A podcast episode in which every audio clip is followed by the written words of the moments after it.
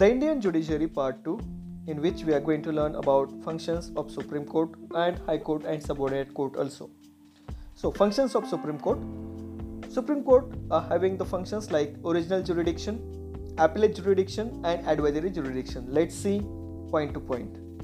Original jurisdiction. To settle disputes between two states, between a group of states, between a government of India and state. Also have power to transfer cases from one court to another and Supreme Court can withdraw pending cases or dispose of them if it feels that they are similar or identical to each other. Now, what is appellate jurisdiction?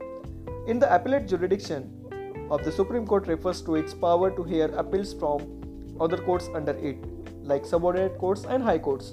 The Supreme Court can hear appeals under the following categories first, civil cases, second, criminal cases, third, constitutional cases. Now, what is the advisory jurisdiction?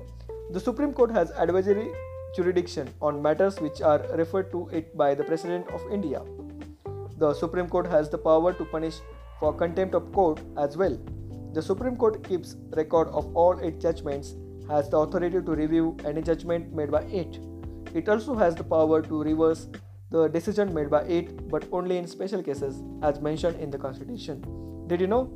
The proceedings of the Supreme Court are only carried out in English. Supreme Court Rules 1966 is a special under Article 145 of the Indian Constitution that regulates the practice and procedure of the Supreme Court. Now let's turn towards High Court. The High Court heads the judiciary of a state and is subordinate only to the Supreme Court of India. The ruling of High Court is binding all lower courts. There are 24 High Courts in India. Judges are appointed by President in High Court by the consultation of Chief Justice of India and Governor of the states. To appoint other judges, Chief Justice of High Court is also consulted by the President. Now, what is the qualification of Judge of High Court?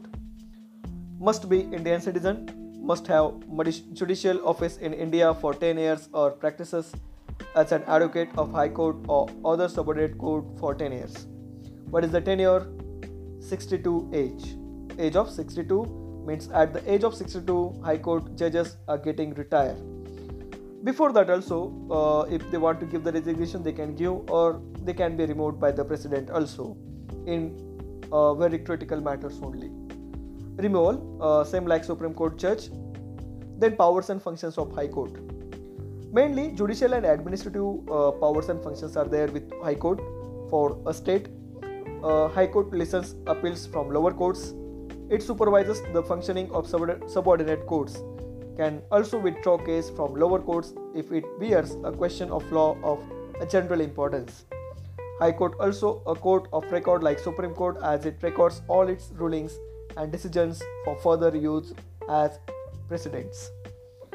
Did you know that the Calcutta High Court was the first court to be set up in India on July 1st, 1862? Now, a few questions are there for you. Name the highest office in High Court. Why is the court is known as a court of record?